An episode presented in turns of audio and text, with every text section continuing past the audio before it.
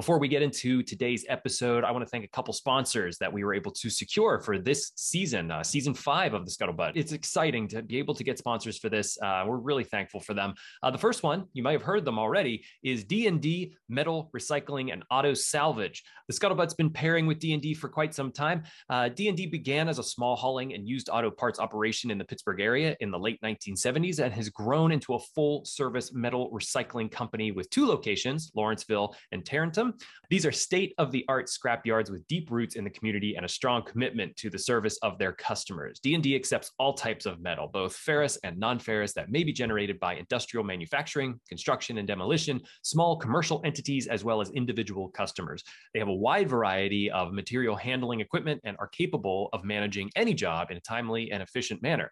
You can contact them for quotes and availability at D and D, that's D and D autosalvage.com.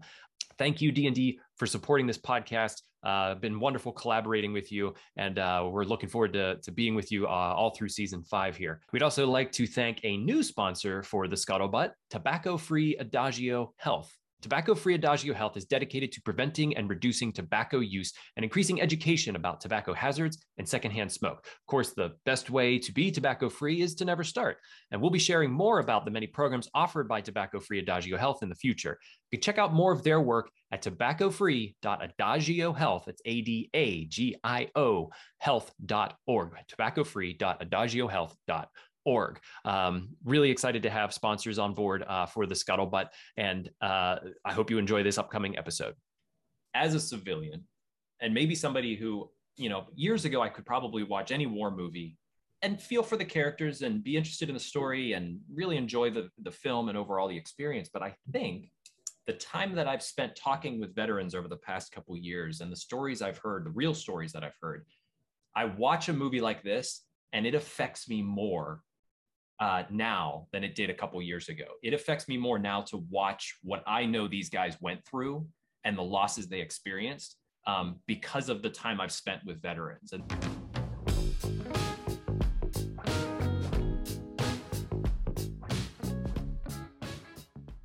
Welcome, everyone, to another episode of The Scuttlebutt. I'm your host, Shaun Hall, Director of Programming with the Veterans Breakfast Club. We're a nonprofit in Western PA whose mission is to create communities of listening around veterans and their stories to connect educate, heal, and inspire.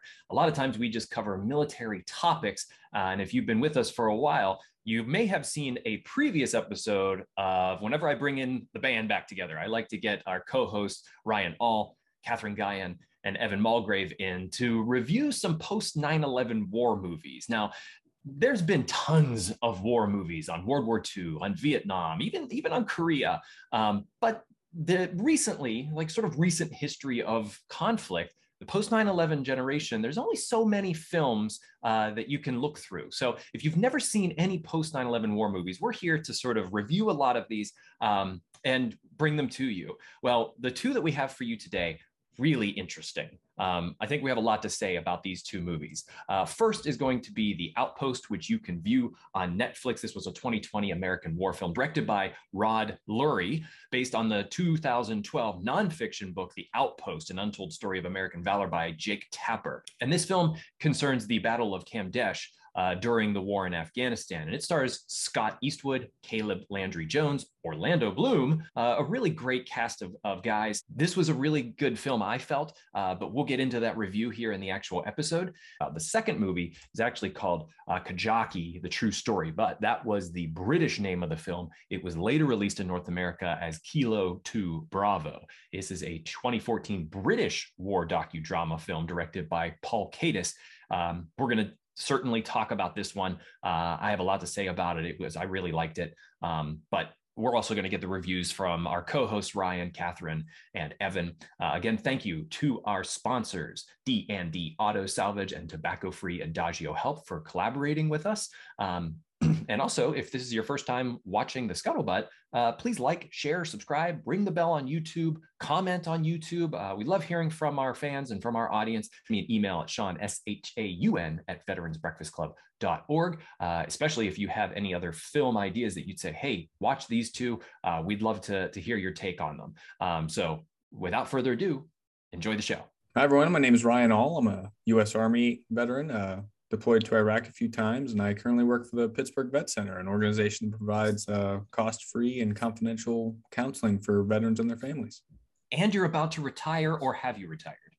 I hit 20 years last week, uh, and I'm waiting for that official notification, and then I will be retiring. Yes. Oh, we have to have a VBC virtual retirement celebration yeah. for Ryan. Yeah. the Scuttlebutt audience, I'm sure, will send in some congratulations, uh, Ryan. Uh, that's in order, certainly. Um, fantastic news. Or, or jokes or insults. I'll accept those as well.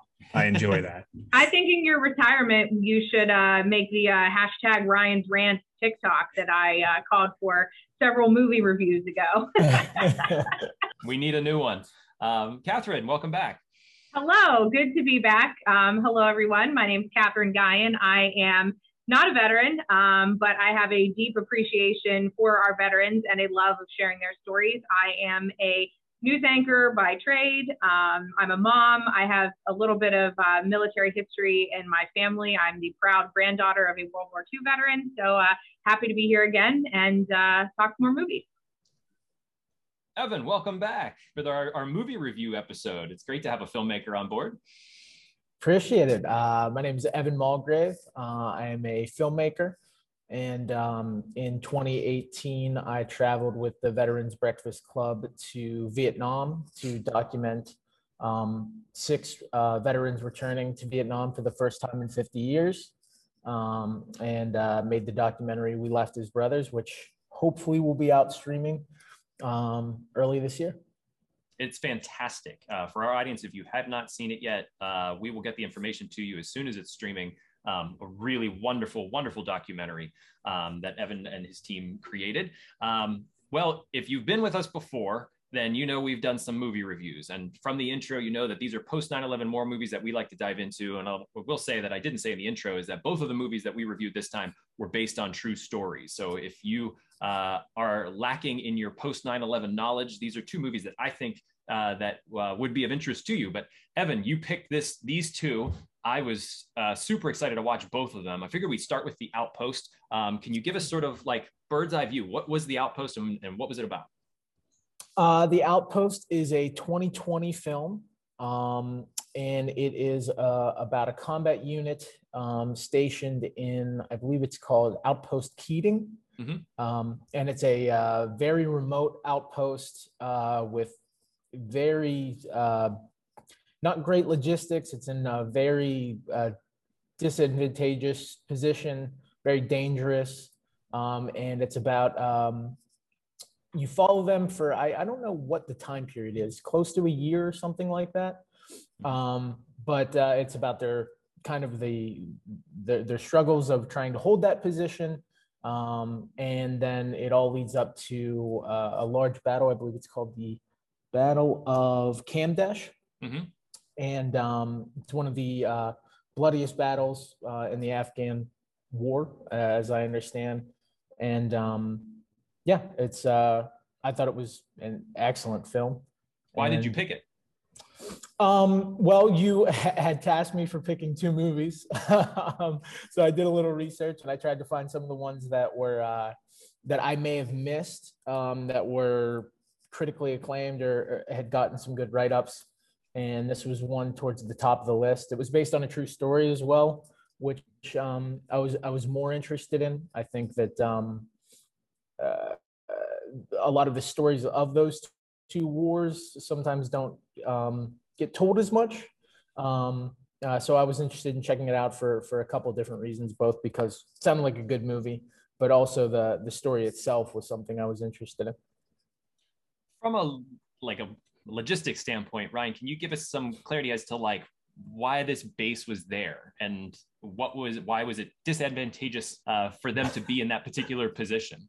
Sure. So you know, um, during the the global war on terror, both in Iraq and Afghanistan, the the strategy was taken to you know move these large scale units out into outposts, out in the uh, out into the community, out into places that were typically indefensible, right? Because you really only control the ground that you're standing on, especially in the in the nature of warfare that we were fighting there against, you know, uh, uh, you know, against um, non-uniformed combatants, you know, operating in in the you know in the community Um, so the idea was like get the, get our forces out there where they can be, where we're moving, where we can see them, where we can provide more, uh, you know, support more quickly. And in Afghanistan, right, uh, if you're not familiar with the geography of Afghanistan, right, it's extremely mountainous, um, very hard to get around.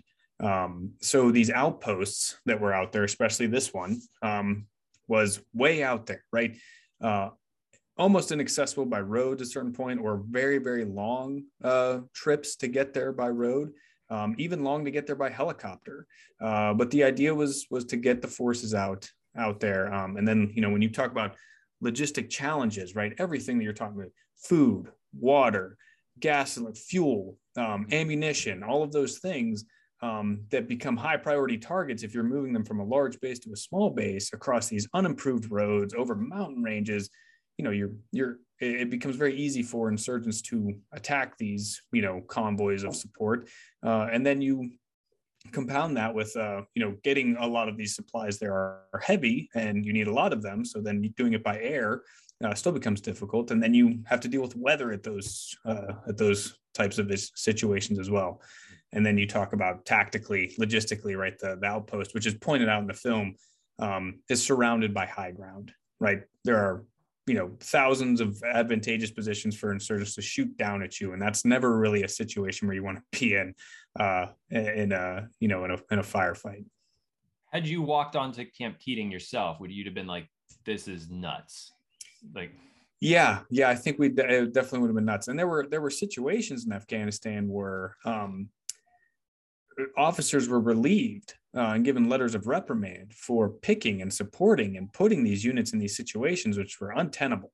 Um, so, you know, places like Camp Keating are good examples of that, where the due diligence wasn't done um, and that the, the support and the, the, the, tactical uh, sense uh, wasn't wasn't there, but they were they moved forward with it anyway, and that was irresponsible. So uh, and Taliban really was. They see that very quickly in the film that they were just sort of taking pot shots uh, at the unit down in Camp Keating pretty consistently. They say in the movie, you know, every time they test us, they're just trying to figure out where the weaknesses are. Um, Kathryn, did you did you have that sense of uh, claustrophobia that that I think they did well as a film, filmmaker? I did. Well, I like this movie from the start. I've had like almost a sense of dread watching it the whole time because I just felt like I'm I mean I'm a civilian and not to make light of it but even I know that like high ground works best. So like I just felt from the get-go as they were choppering in and they were talking about this place I was like this is just not going to end well. And I'm somebody that I kind of went into this line in a way like I did not know this story and now I'm glad I know it. But I I just felt like there it felt like there was nowhere to go. Like even when they tried to get out I mean you had that heartbreaking scene where that truck goes over the road in that convoy. It just felt like every time they tried to get out, they physically couldn't unless they scaled a mountain, like when they were out on patrol. I just, I wrote a note um, to myself, like even from that first scene where they're choppering in, I was like, this is going to be, this is going to be a tough one because I just, I just felt like this is not going to end well because, and I think they felt it too, which was the sad part. It felt like they felt they were going into a hopeless situation almost. Evan, what, as a filmmaker, you're watching this, and I, I, thought the directors did a really fantastic job, sort of creating that environment. Uh, you're not, they weren't filming, you know, in Afghanistan, but they uh, really made it look uh, ominous. Uh, everywhere you looked, there was there was danger. You and uh, Kathryn's right. You really sort of get into this movie and and and know that there, it's something bad's going to happen. I would agree. Yeah, I think uh, I I thought the director did a great job. There's a there's a shot very early on where Scott Eastwood uh, walks out and the camera just kind of pans around, and there's just mountains everywhere you go. You really do feel like you're you're closed into this place. You're trapped, mm-hmm. and um, uh, one of the things that I love when a film does well is give you a sense of space, especially with and that's tough to do in war movies because oftentimes there's a lot of cuts constantly so you don't know where people are in relation of this but you know they, they do a good job of laying out the outpost in a way of you know here's where the mortars are here's you know the lvs where we protect the mortars. So you do you feel like you're kind of living in that space with them. You understand what's important in these areas and things like that. And uh, i think the camera work in general was excellent in the film. There's a lot of like very long takes. Um, there isn't a ton of that kind of cutting. You know, a lot of um, modern war movies I feel like are that way. They're kind of that documentary style where it's tight on people's faces and we're cutting all over the place. But in this film, the camera stays with characters for long periods of time. So, uh, you know, I think it it also helps build that sense of you're trapped there with them. You know, the camera's not going to pull away to uh, another shot to something else happening. You're stuck with these people in these, you know, harrowing situations. So, yeah, I thought the filmmakers did a great job at doing that. And yeah. to that point, Evan, I liked how you're leading up to that day and there's that scene where they all go on kind of a patrol up to the mountains and they're looking down and they ask each other like if it was you how would you attack and it really goes through um, like the different buildings so when i saw that overhead shot of it, I was almost like, oh my gosh, like that's when it really hit me truly, like how they had no place to go. But also, as the movie unfolded the way it did, that kind of gave me a context as everybody was running to different places. And, you know, you saw their generator take a hit and all that kind of stuff. It, it gave me like an appreciation for where everything was and where these guys were trying to go. So, I, that part of like setting it up, I thought was extremely well done. I would agree with you. Yeah, I I, I I agree as well. I mean, I think that one of the things that really stuck with me of the outpost is just how uh, you feel like you're there with them, like like Evan was saying, and how just like gritty and dirty and sweaty and almost like you could smell the film, right? And yeah. uh, and how they how they didn't you know they didn't want it to be clean or at least that seemed to be an intentional choice like we want you to see like how it is and then those long periods in the when the fighting really really kicks off in earnest like how you're with that person and you just feel like you're you're moving through that battle space with them and just how crazy and confusing and and you know dangerous it is and i remember watching this movie and and uh uh, my, my wife was there with me and, and she reached over and she's like, Are you okay? And I'm like, What do you mean? She's like, You're breathing really heavy. And I was like, Yeah, yeah, I guess I am. Like, it felt like so intense. Like, it was such a visceral experience. Um, but yeah, it was super well done. I really it felt like more the one of the more real ones that like I had seen and like we had watched. Like both of these did actually. It like and I wrote that in the notes too, like as I was watching through. This felt like, you know, more vivid and I think you said it like gritty. Like it just it felt kind of raw in a way, which was really authentic. Yeah. I think too what I appreciated was I feel like some of the post 9/11 war movies can put their themes in front of story and character like they you know they have something that they want to say about the war or something that they want to say about the conflict. So sometimes those can be very overt and they can go in front of story and in front of character. Whereas what i really liked about this film is i think it did a very good job of putting you um, in a sympathetic position with the characters showing their day to day showing the the um, you know the positions that they're put in um, and the themes work their way in naturally you know, yeah. like a good story does, where, you know, you got a sense of, you know, uh, the things that they have to deal with, like in, in, uh, like the bad logistics, the bad situations that they're put in, you know, leadership changing and kind of the, the, the goals shifting, uh, PTSD with like the Caleb Landry Jones character and stuff like that. But that wasn't, you know, thrust up front. It, it all came naturally from the story and the characters. Yeah, and I think that's why it's so effective. And then you see, uh, we'll probably get into this later, but there are there are common themes throughout both of the films that you you know just those things that you mentioned that I was like thinking those same things when I was watching um, uh, Kilo Kilo Two Bravo.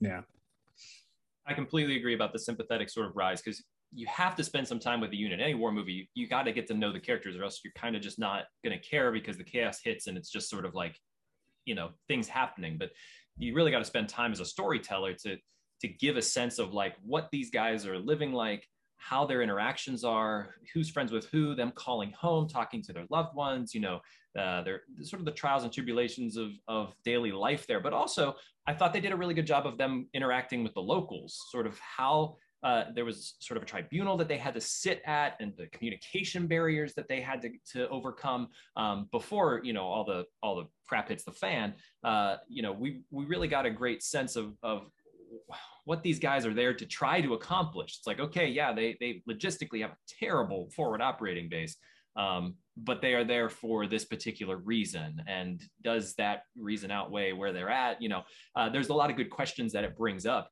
uh, before um, you know the main battle happens, which is I, I can't remember. Like you, it happens.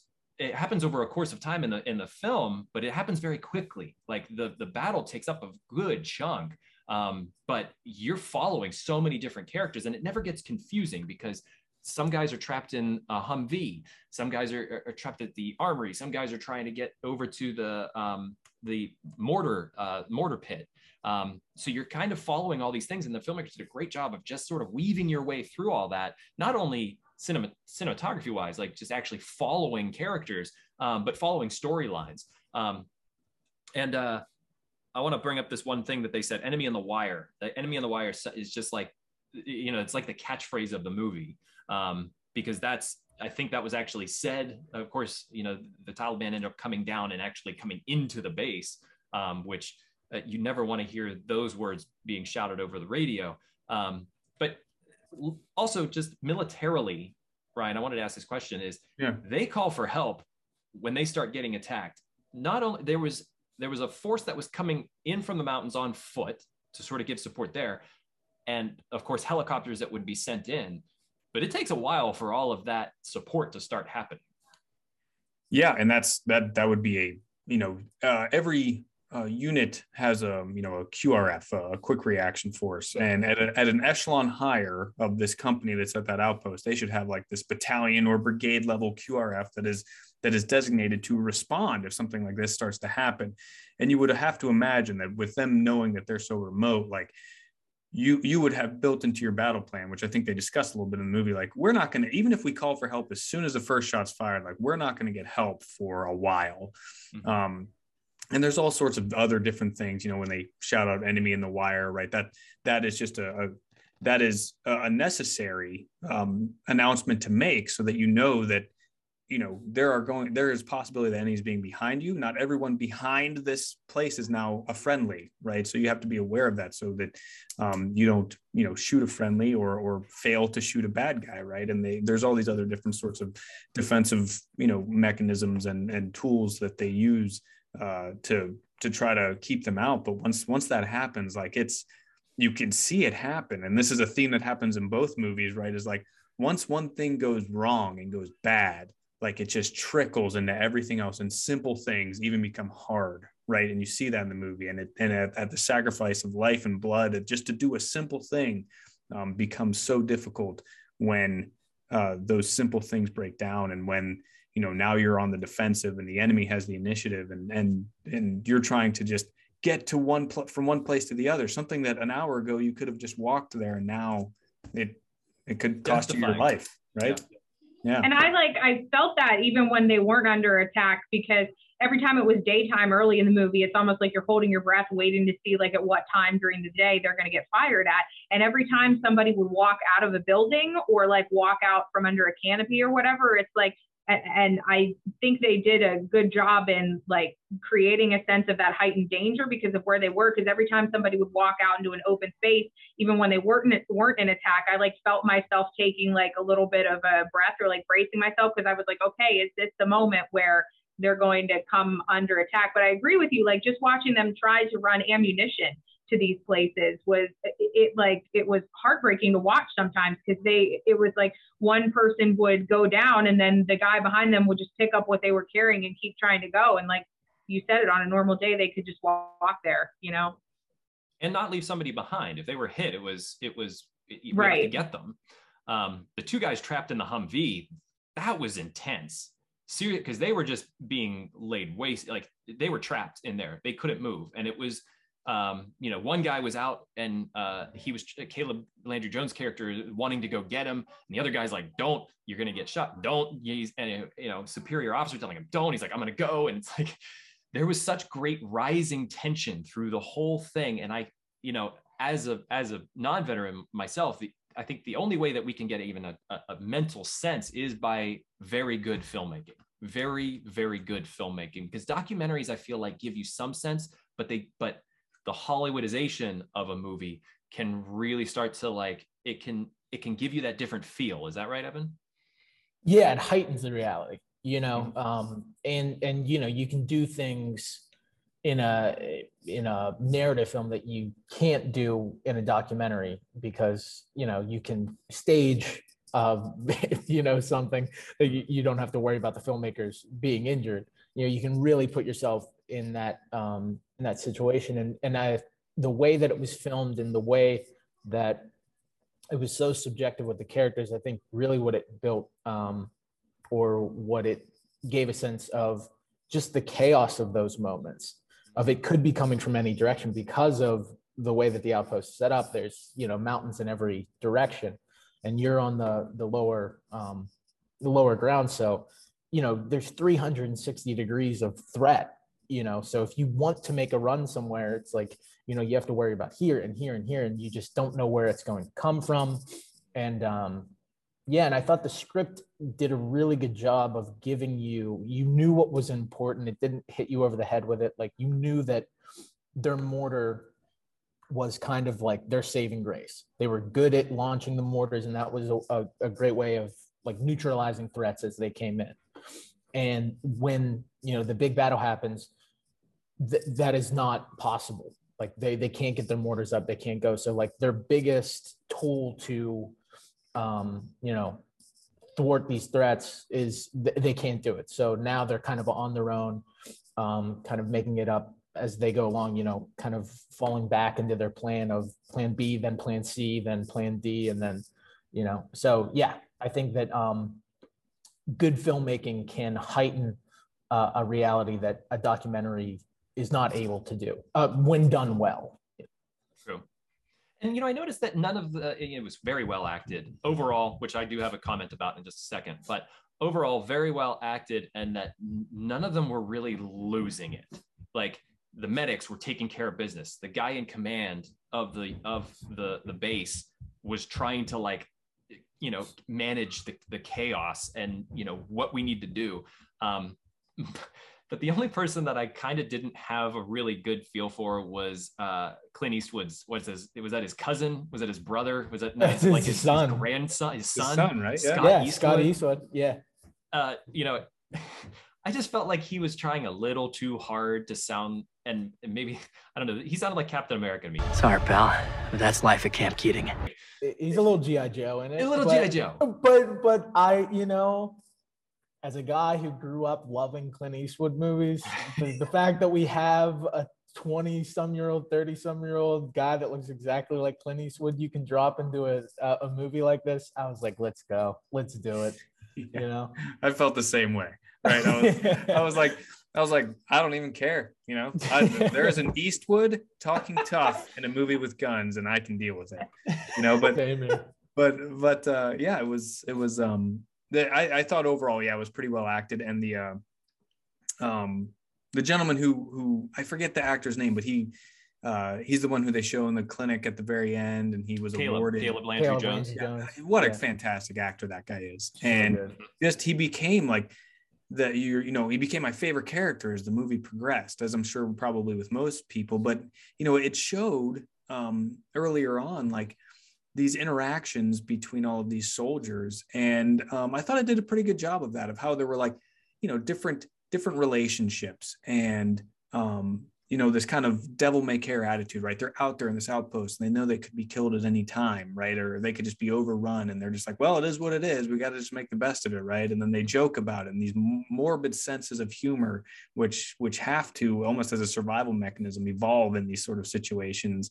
And you know and, and then he just you and then you see this this young man this young soldier go from being a person who's really much pretty much dismissed as a as a as an f up kind of soldier you know rise to you know rise to the occasion. And uh i thought i thought that that was like really well done to show his kind of arc through the through the movie. And i like too that it kind of gave two portrayals of heroism in the you know because they both win the medal of honor scott eastwood's character and caleb landry jones and Scott Eastwood is kind of like the ideal version of heroism, kind of like this tough, like, you know, the the stuff has hit the fan, but we got to do this, blah, blah, blah. And then Caleb Landry Jones is kind of like this, you know, what what an act of heroism can do kind of on a psychological level. Like he did something heroic, but you know, the he bore the brunt of that on an emotional and, and psychological level. And I, I thought that that was really interesting, kind of the yin and yang yeah. of those mm. uh, of those two characters.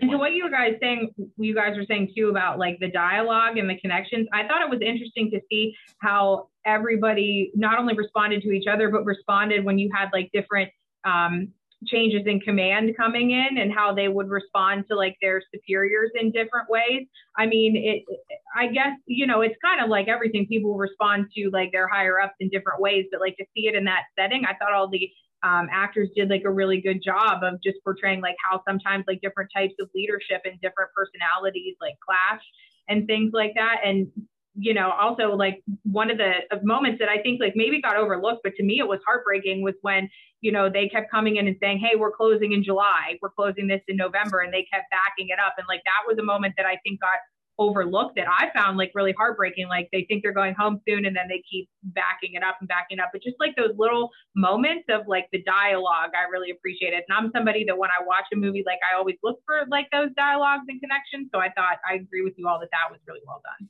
Mm-hmm. Yeah.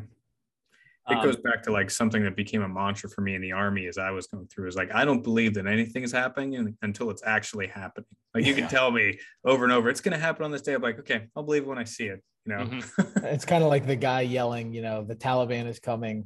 You know, yeah. they're coming, they're coming, and then they go, yeah, he's been saying that for two weeks. You know, and then right. it happens. You know, but an overall uh, to for the outpost, we give it a thumbs up. Definitely definitely a thumbs up. Yeah, I, I really enjoyed it. Uh, I have the book, which I'd like to, to read through um, just to get a further sense. I'm sure it fleshes out a lot more of this. Um, but it's based on the book by Jack uh, Jake Tapper. Um, so uh, if you have not seen The Outpost, uh, definitely check it out. We'd love to hear from our audience about what your thoughts were. Jumping over to Kilo 2 Bravo, uh, which was actually called Kajaki. Uh, in in Britain, but then came to North America, was changed the name to Kilo 2 Bravo. Um, Evan, I'm really happy that you suggested this film. It was it was incredible. Uh, can you give us an overview? Uh, yeah, it's uh, about a um, a British company uh, of soldiers um, who they're kind of in an outpost where they don't see much action, not much is going on.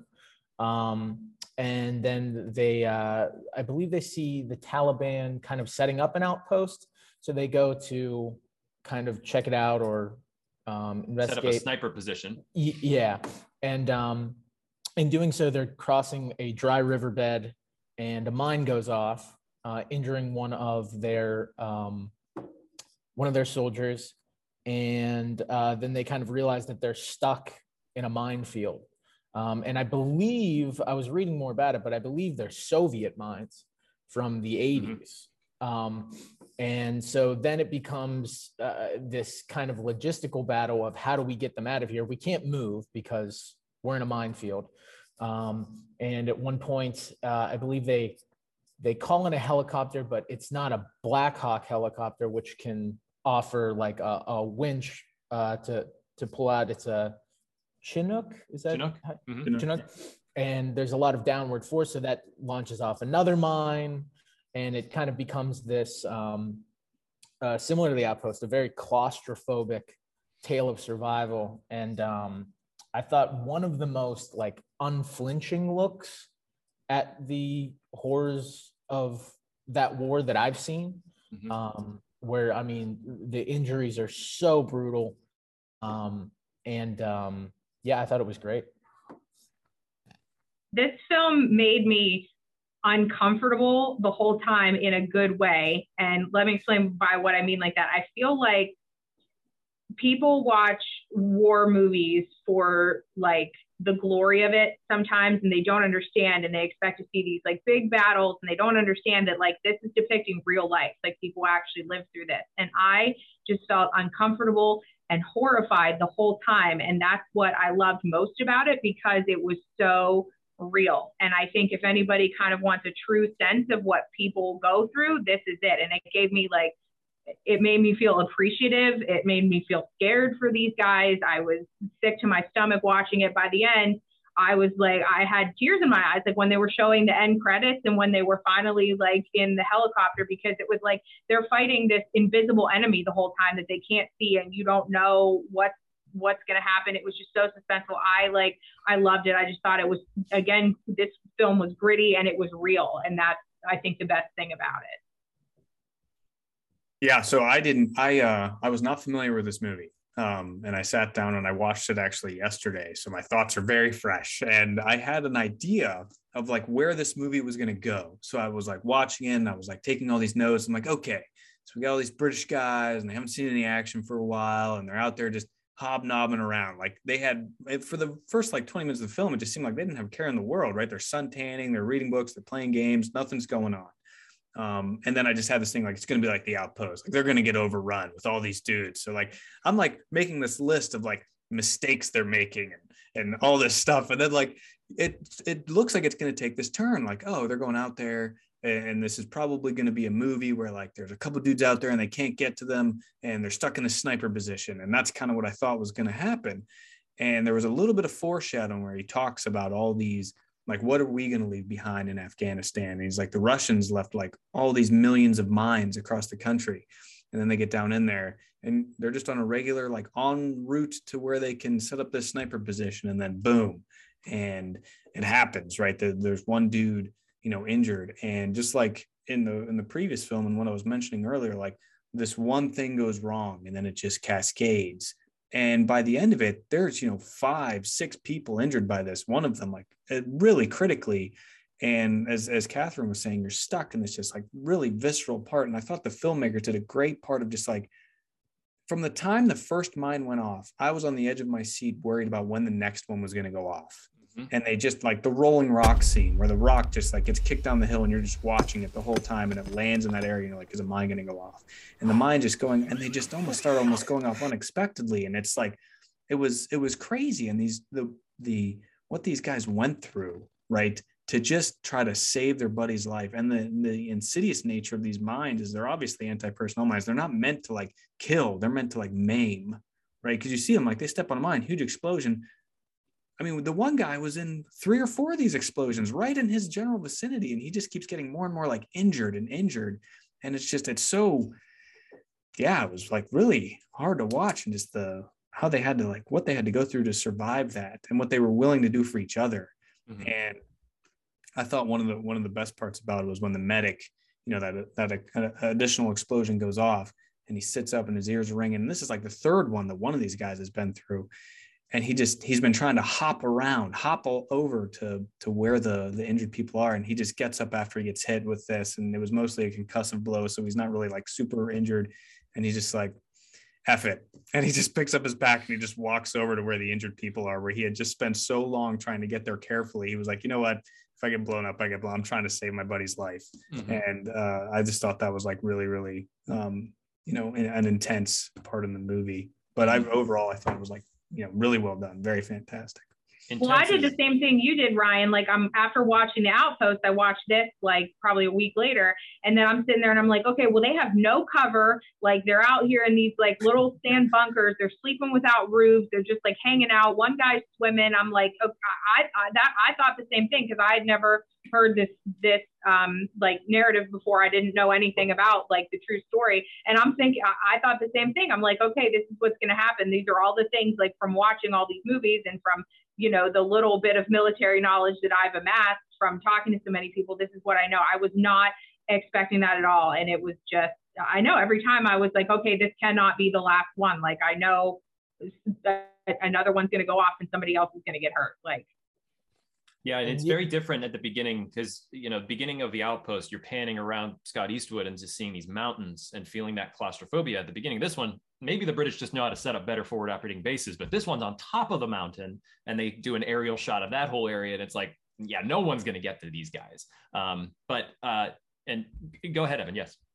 Oh no, I, I uh, the one thing I was going to say was, um, you know, because of this situation, it's kind of like the opposite of the outpost in that the outpost they're kind of in the middle of nowhere and they're waiting for people that can come and help and uh, in any way that they can and in this you know there there are so many people by that riverbed but they're just not able to help because of the situation that they're in. Like they're surrounded by you know uh, friendlies and and but there's no way to go into that minefield safely. Um, so it's kind of like you have all this uh, support, but they're kind of helpless to watch this situation unfold until they get, you know, the right help, until they can get a helicopter um, that can, um, you know, uh, come down in. And, and I, I was reading something about the Black Hawk helicopters. There's something about the blades that don't have as much downward force so that they Hmm. could fly lower or something like that and not set off the mines. Um, Ryan, do you know anything about those? Uh, I do. I, well, I do know that a Chinook. I mean, it would have to have less downward for the Chinook is a is a two vertical prop, and it's just a huge, huge helicopter, and it has like those big jet engines on the back, um, which you see kind of work in the movie where it's like blowing that stuff all over the place. But yeah, um, and and Blackhawks are primarily used and and uh, equipped to do medevacs, medical evacuations, where Chinooks typically aren't. Like they can move big amounts of people, but um, they don't typically have like the capability that a, a, a UH-60, a, a Blackhawk does. But you and you see it at the end of the film, like the the winches and the hoists and everything, and, and how they're able to get people out. And you know they would have flight surgeons right on or flight medics like right on the Blackhawk and prepared to receive multiple litters, you know, of, of people and stuff like that.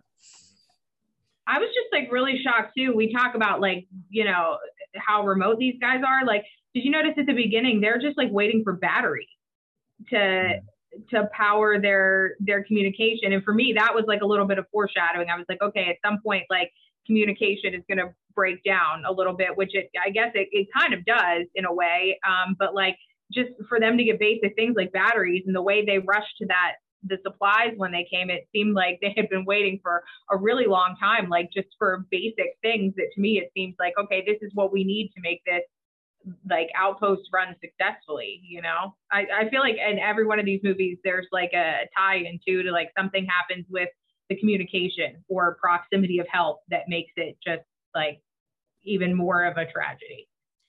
You know, I would say to our audience though, go into that first half hour with the closed captioning on. Oh, Um, 100%. yeah, because this is a British movie, uh, docudrama. So they are uh, there are tons of sort of British w- war military slang that they are using.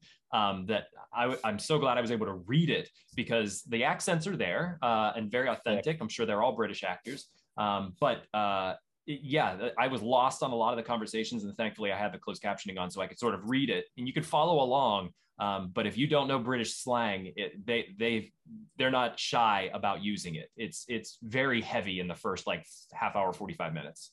And It they were joking with each other too in some ways. And I was like, what is that? If I had to read it, because I didn't understand like some of the jokes they were making to each other, because it was all in, you know, as slang that we're not familiar with. And Yeah, another, it- okay. I just I, I was going to agree. It is like it takes me a while, like when I'm listening to like a British movie, like or even if it's like a show on Netflix or something, like it takes a while for like my brain to start translating British to English. And you wouldn't think because it's all English, but it's, it's like it, it- yeah. I, and I, you know, I wish I could bring up some some uh, some um, uh, what am I going to say samples samples from the movie uh, of what they were saying because it, it, it's so many different things that you're just like, wait, what does that mean? What does that mean? What does that Yeah. mean? Um, but it was yeah. Go ahead, Evan. Oh, I, I was just going to say that uh, another similar thing to the outpost and what, what Ryan was saying about like not not believing it until you see it. You know, there's there's a character in the movie that tells them that you know there's a helicopter ten minutes away for like four hours. you know, like most of the day. You know, and it is. uh You know, they. I think both films kind of do a great job at illustrating the struggles that these guys go through one on a on a much more grand scale and like the, the outpost. And then this movie is a very like even more claustrophobic very small setting. Um but I- thought the filmmaker did a great job of um really building the tension with minimal elements. You know Mhm. it's like it's kind of like you know jaws you know it's not seeing the shark is what you know builds the tension and not knowing where these mines are not knowing you know where it's safe to go um, and and just feeling you're just helpless. You know the, the only thing you can do is stay still and try to um, keep the spirits of the the injured men high. Um, and that becomes you know a, a big part of like the second half of the film is just keeping these guys engaged and keeping these guys uh, feeling like there's still hope to get out of here. There was that one scene between the two the two guys. It was the first guy that got injured, and he's telling his buddy like, "Hey, you know, tell my wife I have an like I have a baby on the way. Tell my wife like I want the baby to be named this if it's a boy and this if it's a girl." And his friend who is uninjured just like loses it on him and it's like i'm not telling her anything like you're making it out of here and then they all just like sit there and laugh but like that moment i felt was like kind of got me in a way like i felt that was one of the like really well like acted points of the film where his buddy's like no you know like we came down here for you and we're all stuck so you better you better make it i just thought like that uh, like interpersonal dynamic was really well done too. Yeah, for them to all be there was great. There was this oh, there's this tension, this massive amount of tension that was broken at points because of the human element of them being like they would laugh. They, I mean, the horrific scene that they are in, and there would be these moments of levity where they would all laugh, and it was just like, you know, you can't you know as a as an actor myself you can't have tension last for that long without breaks in the tension. You have to have some level of here and there um, there was even the sort of like the ghostly you know tension of the background where is are the taliban going to attack this position? Because if you don't know the story you're waiting for some enemy to attack. They're down in a valley just like in the outpost. You you know you're waiting for are they stuck in a minefield and they get attacked? And it's just like you know this continuous build. Um, but to, speak to your point, Evan, about the claustrophobia of that that's that whole second half of the movie you can't have wide shots you can't have like everything pulled back and all that everything is intimate in your face and that really speaks to how well this movie was acted um, just amazing acting overall from the whole cast um, especially the medic. It was just like you were really pulling for him because you just saw the desperation on his face that he was like, I I have to help him. How am I going to get across this minefield? What do I have to do? And I love the point where his his his um his buddy says as he's sort of jumping across this minefield mentions about his his girlfriend or his wife and he just looks back at him like why would you mention this right now yeah. and then he like he says it he mutters he's what the hell am i doing yeah. you know, I was I get I get chills thinking about solid, just good acting um, yeah. that really pulls think, you into the story. Yeah, that was that was probably my favorite example in the movie of like the the morbid sense of humor that can come out and the right this guy is like literally throwing his backpack to see if there's any mines and then jumping onto his backpack and he doesn't even make it two jumps and the guys behind him are already making fun of him like here he is jumping through a minefield to try to get to his buddies, and they're like, and they're and and they're making fun of him about yeah. it. And I thought I was like, wow, like there are certain movies and times where like you can see like that type of humor um, come out uh, that is pretty accurate that that can exist in like especially infantry units or, or combat units or, or or any unit that's in like a that's very close knit um, and and uh, that that's one of them. And I I really I I thought about that and when you were mentioning that. I was like, that was one of my kind of one of my favorite parts of the movie. Yeah, mm-hmm. yeah. The second half of the film could almost be like a stage play. You know, it's uh, completely. You know, it's it's just actors in one location, and um, that's really where you know they they shine. And and talking about like the the humor element of like that gallows humor in such a uh, like harrowing situation. I love too that at one point they like as they're laughing they pull back to like the support on the ridge mm-hmm. and like you know to them they're like what the hell are these guys laughing about like they're in right. the worst situation i could possibly imagine so it's like the filmmaker like pulls out to show the absurdity of this but you know those are the things that keep people alive you know because it's uh it, i would imagine that when you're in that type of scenario the the moment that you feel hopeless is the moment that it becomes hopeless you know and, and that, that kind of stuff that remaining um you know it helps you keep your humanity in those situations and, and keep up hope. And i thought they did a really good job of of illustrating that in, in a way that felt realistic to the the characters themselves. You were getting like character arcs throughout the whole thing. You were getting exposition dumps here and there from the yeah. characters but they, it, it, was so natural it made you feel for them. You were talking about people and their family, their loved ones, all these things that you don't know any of those people, any of those characters, but you could tell they meant a lot to that character. And that's solid acting. That's really solid. Um, so, I mean, just beyond the story, and the fact that it was a well-made movie i recommend it simply for like actors who might be just looking for like a, a, a just a well-made film well that's too like when i see good acting and in a movie that's based on a true story my thought always goes back to like okay like did these actors spend time with these guys like how much did they talk to them? How much did they immerse themselves in like the history of this moment? Like how you know you know what i mean? Like as an actor i i'm not i've never acted a day in my life but like i mean you know it just kind of makes me wonder like what their prep was like for this to really get into their mindset. And because i'd imagine you know if you're in a movie playing a true character you'd want to you know talk to that person in real life if you could and all that. It just makes me wonder like how they how they like prepped and were able to get in that mindset of of being present in that moment you know that they didn't experience for real it's tough. It's very tough as an actor to be able to convey tension. I think, um, and and they all did such a great job of that um, throughout that entire second part. And the one thing that I was maddening about that second half of the movie was where is the helicopter? Why are they not communicating that this is a minefield? Every time a helicopter like this Chinook shows up and they're like, minefield, they're screaming at these guys, like, get out of here. We need a Black Hawk. And you're just like what? Where? Where is the helicopter? Get it there. Like come on. Um, and that's something i wanted to ask you about ryan because it's like how many points were you just like just get there. Just get the orders in and get there. Yeah. Um so i thought the same thing and so i was like thinking about like what are all the reasons that this could happen right like so number one i think would be the setting right like as Evan described, like they're obviously in a place where they're at a dam, right? And there's civilians around. So, and there's not much going on. So there, there probably there probably might not be you know medevac assets nearby because it's kind of like we need to put them in places where it's more dangerous where they're probably going to be needed more often right mm-hmm. uh, i think the other probably biggest thing is right in in afghanistan um, you know you had this international coalition of forces.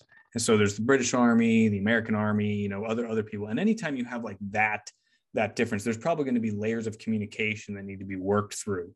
Um, and so it, it, looked to me like those were American, you know, helicopters coming into coming into to do the medevac, um, which is probably I would imagine accurate. Um, and then how far away are they? And then relaying that communication. We already saw through the movie their communication is bad. Um, and then what is the normal?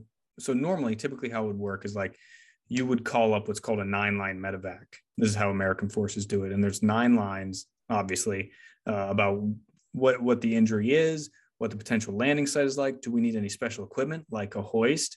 Um, what is my radio frequency? And so what would happen, you know, how I'm to, how am I to mark the landing site? Those things like that. So then what would happen is like, if it's approved, right, the helicopter would come in, they would radio you because you would have told them when you called it up, this is my frequency. So the, the helicopter would radio you. And then it would say like, okay, this is what we're doing in, we're coming on this heading. They would establish communication and, and do the medevac. And so when you, when you have all of these like different layers of communication, bad communication, communication between two different military forces of two different countries, like it seems like very plausible how that would how that would happen, how it would take so long. And then you can also kind of imagine imagine you are the person in charge of, of, of getting these helicopters out there, right? First initial report comes in. Hey, British guy stepped on a mine you know that that's all you heard right okay they're requesting a medevac okay what do they well what do they need i mean they don't even they weren't even aware at that point that they needed a hoist because they thought it was just kind of like a one-off right and then you and then it just snowballs right so then like getting that information out there and then you're like you as the maybe the combatant commander is like, well, I need to focus my resources on where the battle is. Some guy stepping on a mine on a dam where we haven't seen any action lately is not exactly top of my priority. So like mm. then it just kind of snowballs until it becomes like so necessary for it to happen. And everything in the military takes a long time. So I can see how that would that would occur, you know, that that it would go from like we need this now to it's several hours later and we're finally getting it, you know. So I know that by the time, like I think it was the fourth mine that went off, um, I just buried my head in my hands and was like, no, like, yeah. Oh my God, these guys, like you just, you just really felt terrible for them. And that leads me to my big question here.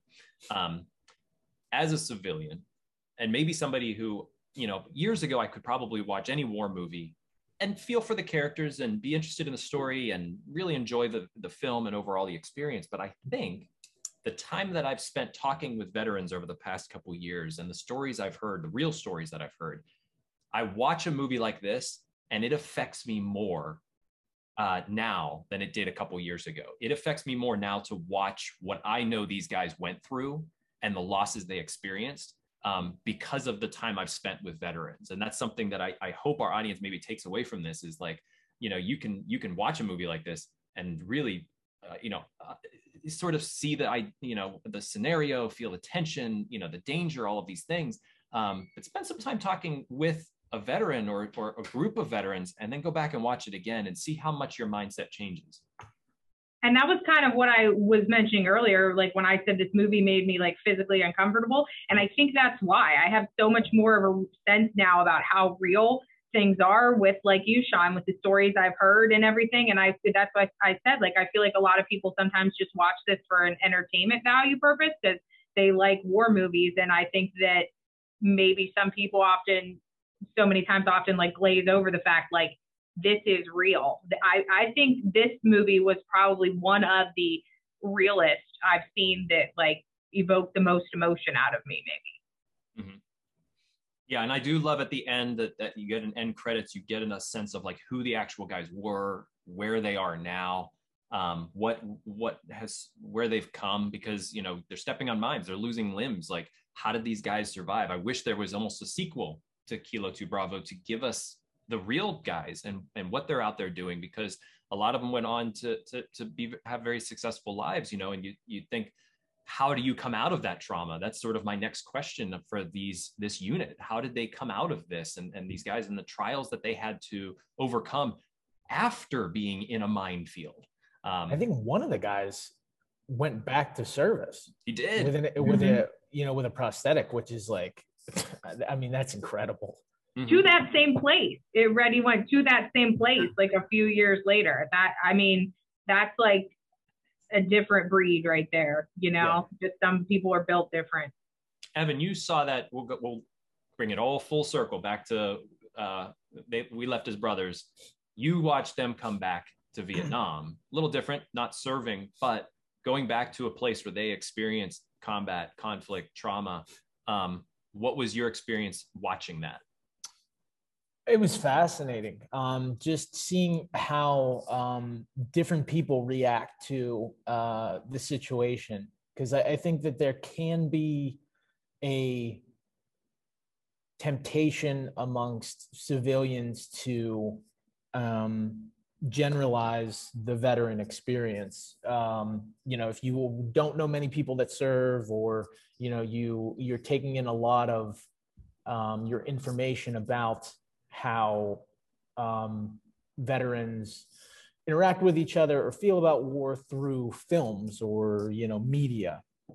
Um, so to be there and and you know have six different people who had six different experiences in the war to begin with you know whether they were military police or marine or uh, in the army uh, an army captain you know so you have all these different people with different experiences going back for different reasons. And it was really interesting to see how each of them kind of reacted. And i think in all after talking to all six of them i think they all um, felt that they benefited from it. Um, i think especially vietnam uh, you know there's a lot of you know i think for the veterans that served in vietnam there's that weighs heavy on them you know because of you know how horrific the fighting was, but also how the relationship with the civilian population was when they got home, and how the culture amongst that era of veterans kind of became one where you don't talk about your experiences. You put that away. People don't want to hear about it. It's not popular. You might get called a baby killer. You might get called, you know, these horrible things for doing what was asked of you from your country. Um, so it was uh, it was really fascinating to see the, how each responded and that at the end of the day it did feel like they were all able to take some sense of closure some sense of peace and they took it from different areas too which was um, which was really interesting to see as well and um, i think just seeing a place that experienced war. I mean, that was the first place I've ever gone that had experienced war that you could tell at one point that they experienced war. You know, going to places where there are still B-52 craters, where um, you know there are places that still have you know bullet holes in the facade or or you know things that have not been rebuilt since the war. So even 50 years later, seeing the scars of war. But I think for those guys, it was so good to see how far it had come.